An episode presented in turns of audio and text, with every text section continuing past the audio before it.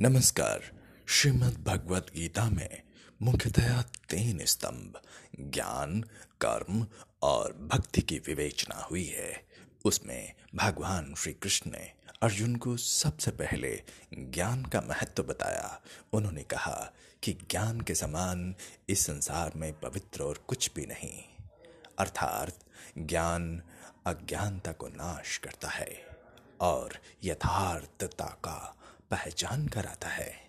और कर्म कर्म के बिना संसार में कुछ संभव नहीं है।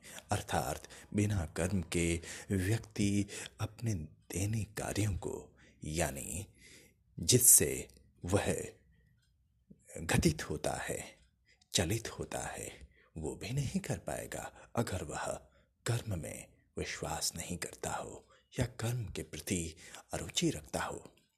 और अंतिमतः भगवान भक्ति के महत्व को बताते हुए बताते हैं कि समस्त कर्म जहाँ पर पूर्ण हो जाते हैं, समाप्त हो जाते हैं लोभ हो जाते हैं, वह भक्ति की अवधारणा है।